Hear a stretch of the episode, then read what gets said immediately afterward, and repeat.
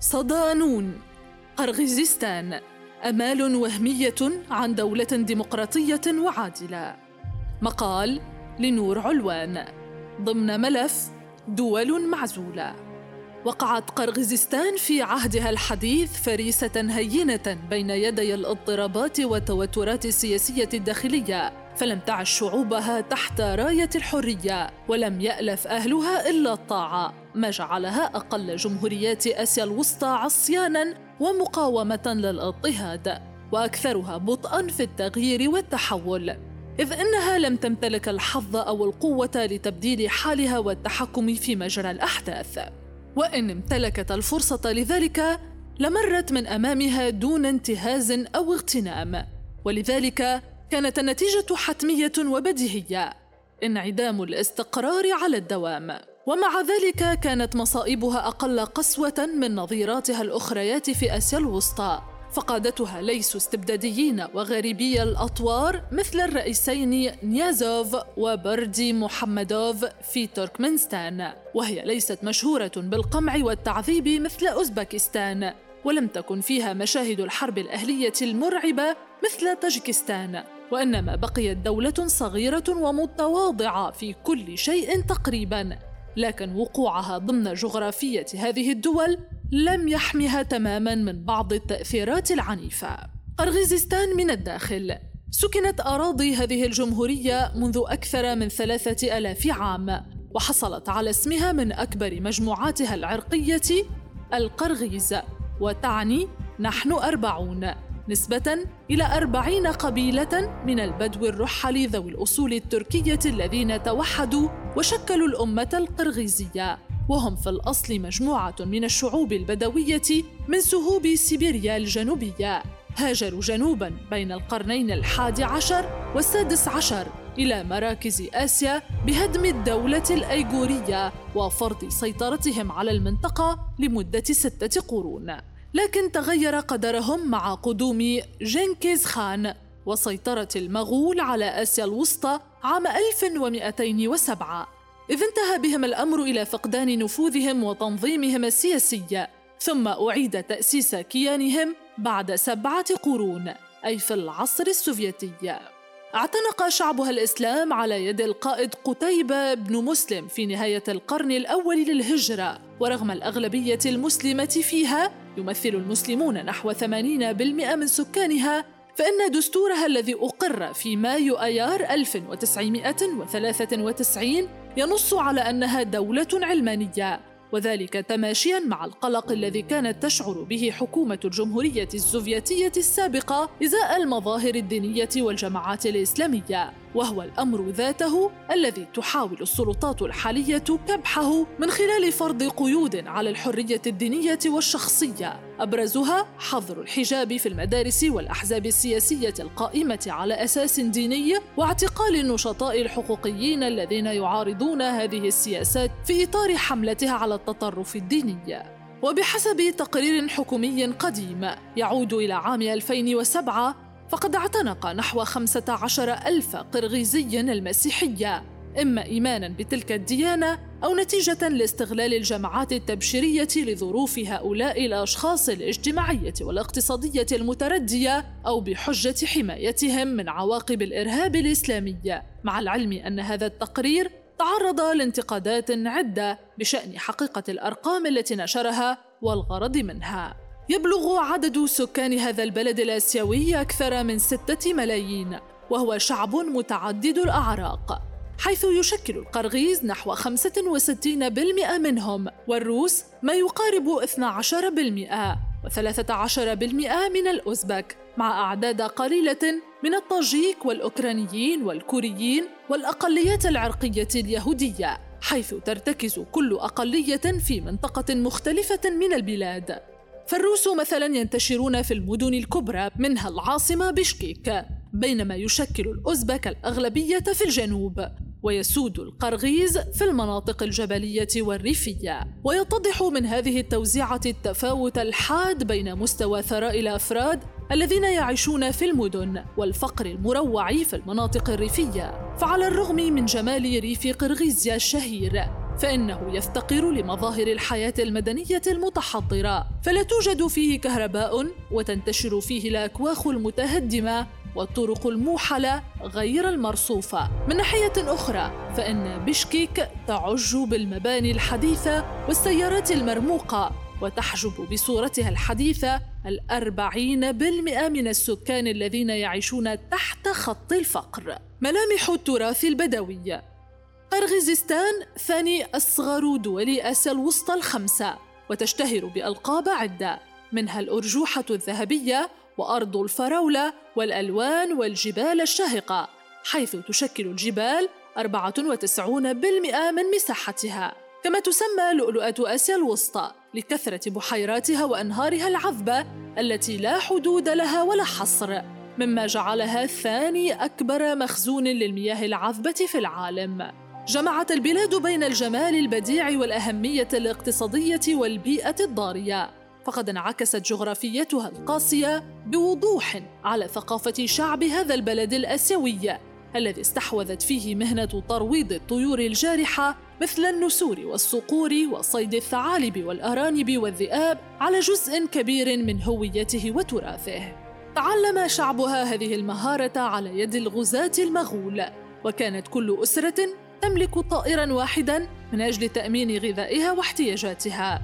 أما الآن تحول ما كان ضرورة ملحة أو مهنة روتينية إلى هواية ورياضة تقام لها المسابقات والمهرجانات السنوية وحتى بعد مرور أكثر من ألف عام على هذا التقليد لا يزال القرغيزيون يستخدمون صورة فارس على صهوة جواد وعلى يده صقر كإشارة إلى قوة ورفعة أسلافهم يضاف إلى ذلك اعتزاز القرغيز بمهارة الصيد بالكلاب والرياضات القتالية وغيرها من الفنون التي تستلزم الشجاعة وصلابة البدن، ويعود أسباب هذا الميل بالأساس إلى كثرة الهجمات التي تعرضوا لها على مر التاريخ من القبائل والممالك الأخرى التي أرادت سلب أراضيهم ومناطق نفوذهم وخاصة من المغول. ولا يمكن بأي حال الحديث عن ماضيهم وحاضرهم دون ذكر علاقاتهم الحميمية بالخيول.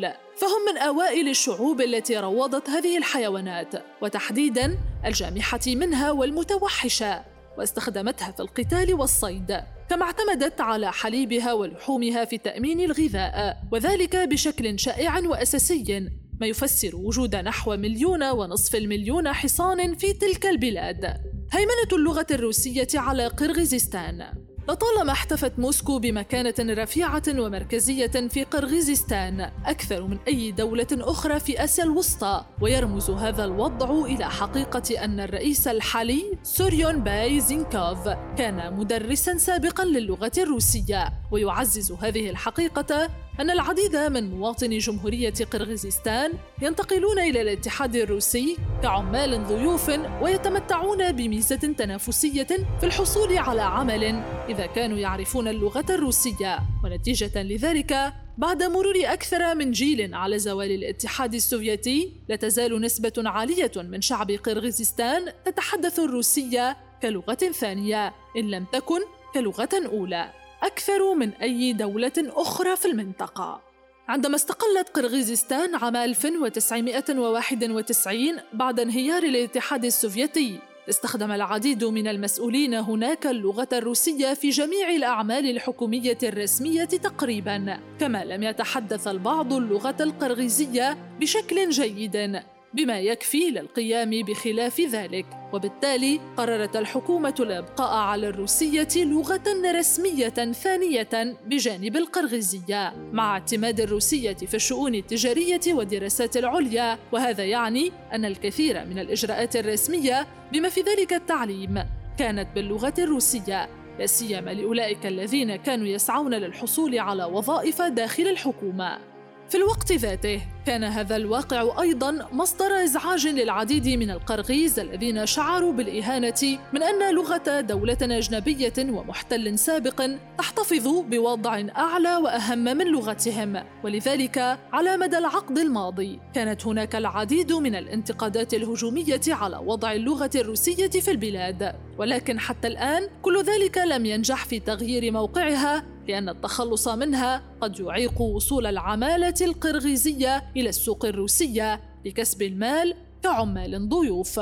وبالتالي ستنخفض تدفقات الإيرادات التي تعتمد عليها الدولة الفقيرة. علاوة على ذلك قد يؤدي ذلك إلى تدهور حاد في علاقات بيشكيك مع موسكو أو يمكن أن يؤدي إلى زعزعة استقرار الوضع الداخلي غير المستقر في قرغيزستان فمثلا زعمت بعض المصادر أن أزمجاني إبراهيموف رئيس اللجنة الرئاسية لتنمية لغات الدولة فصل بسبب خططه لإزالة الأسماء الروسية من بعض القرى والبلدات والمواقع الأخرى من أجل استعادة أسماء قرغيزستان التاريخية. وبحسب ما ورد اعتقدت سلطات قرغيزستان أن خطط إبراهيموف تدفع علاقات بشكيك مع موسكو إلى حالة من الارتباك والتعقيد التي لا داعي لها لا سيما أن الأولى تعتمد بشكل كبير على مساعدات مالية من الأخيرة. يذكر أن إقالة إبراهيموف جاءت بعد أسابيع فقط من تسمية حكومة قرغيزستان جبال تيان شان التي يصل ارتفاعها إلى 4500 متر وتغطي 80% من مساحة البلاد على اسم رئيس الوزراء الروسي فلاديمير بوتين.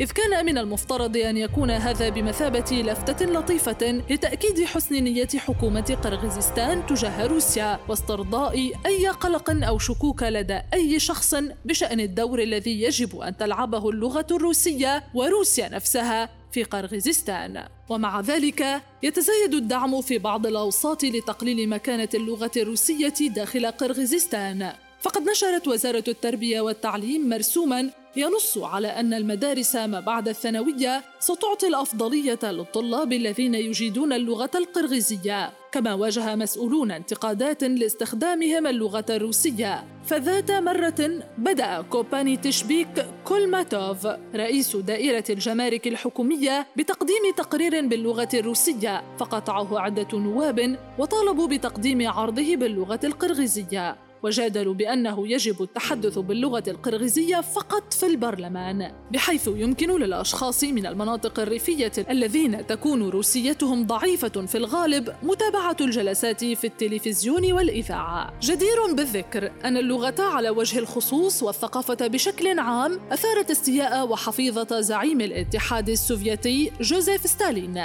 فما بين الأعوام 1924 و 1936 واجه المثقفون صعوبات لا تعد ولا تحصى. وفي عام 1938 تحديدا اعتقلت السلطات وأعدمت 140 سياسيا ومسؤولا حزبيا وكاتبا وشاعرا وعالما. وكان من بينهم الكاتب جينكيز عائد موف الذي ألف الأبجدية القرغيزية وكتب أول كتاب مدرسي باللغة القرغيزية.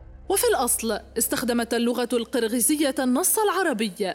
تدمرت غالبية المخطوطات والكتب المكتوبة بالأحرف العربية ضمن محاولات الحكومة السوفيتية لتطهير التراث القرغيزي من ثقافته وأصوله. وفي أوائل عشرينيات القرن العشرين تغيرت إلى الأبجدية اللاتينية وفي عام 1940 أجبروا على اعتماد النص السيريلي والآن يعودون مجددا إلى الأبجدية اللاتينية.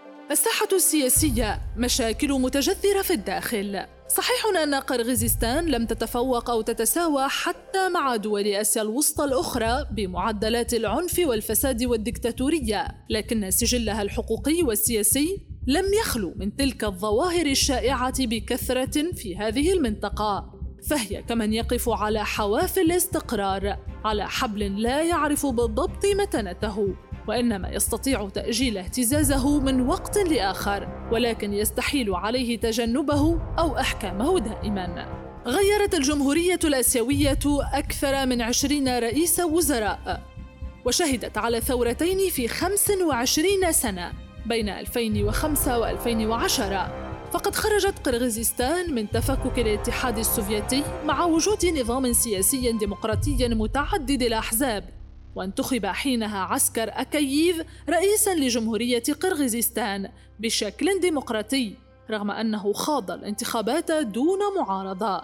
ومنذ انتخابه اتبع سياسات ليبرالية ودافع بشراسة عن حقوق المجتمع القرغيزي وهويته الوطنية وصارت العاصمة بيشكيك موقعا لمؤتمرات واجتماعات منظمات حقوق الإنسان.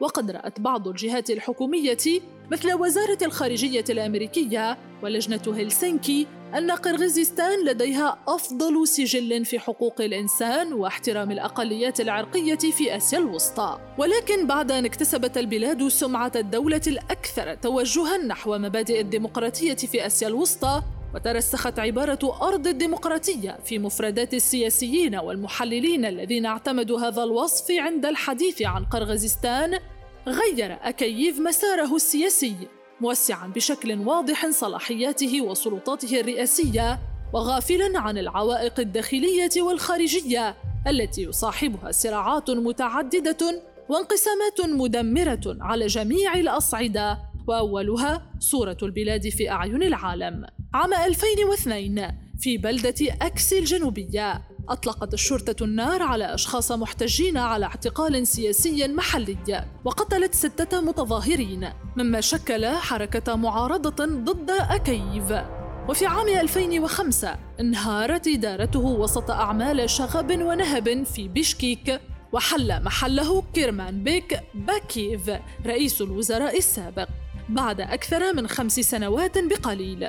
وسط احتجاجات حاشدة تم طرد باكيف أيضا من السلطة بتهمة إساءة استخدام سلطاته لإثراء نفسه وعائلته.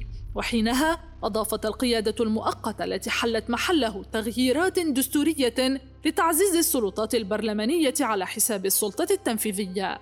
في عام 2010 اندلعت مواجهات عنيفة بين شعب قرغيزستان والأقلية الأوزبكية. مما أسفر عن مقتل بين 500 وألفي شخص فيما أجبر 100 ألف على الفرار. وسجلت آنذاك نقاط سوداء في سجلها فيما يتعلق بمجال حقوق الإنسان. كانت أحداث 2005 و2010 أزمة نظام سياسي قائم على الانتخابات في مجتمع معقد ومجزأ أو على الأقل متعدد الأعراق ومتعدد الطوائف. ولد من عملية تصميم مصطنعة حدثت كجزء من السياسة السوفيتية للترسيم الوطني في آسيا الوسطى في فترة العشرينيات. ما دفع قرغيزستان في نهاية المطاف إلى العيش في حالة مستمرة من الاضطرابات والتحولات وبالتالي لم تستطع تثبيت قوة استبدادية قوية وشاملة كنظيراتها في المنطقة بأسوأ الظروف وإذا كان هذا التشرذم يحافظ على الصراعات والخلافات الداخلية في المجتمع القرغيزي فإن الثقافة التقليدية الغنية للقرى والثقافة السياسية التي تشبه العشائر تغذي الترسيم الإقليمي للمناطق التي يسكنها الشعب القرغيزي في المقام الأول. وهذا التقليد في حد ذاته يمثل عقبة لا يمكن التغلب عليها بسهولة. وهكذا يبقى مستقبل قرغيزستان غير واضح. ولكن من المؤكد أن الحالة السياسية الهشة سوف تكون دوما عرضة للصراعات العرقية مثل التي دمرت تاجيكستان سابقا.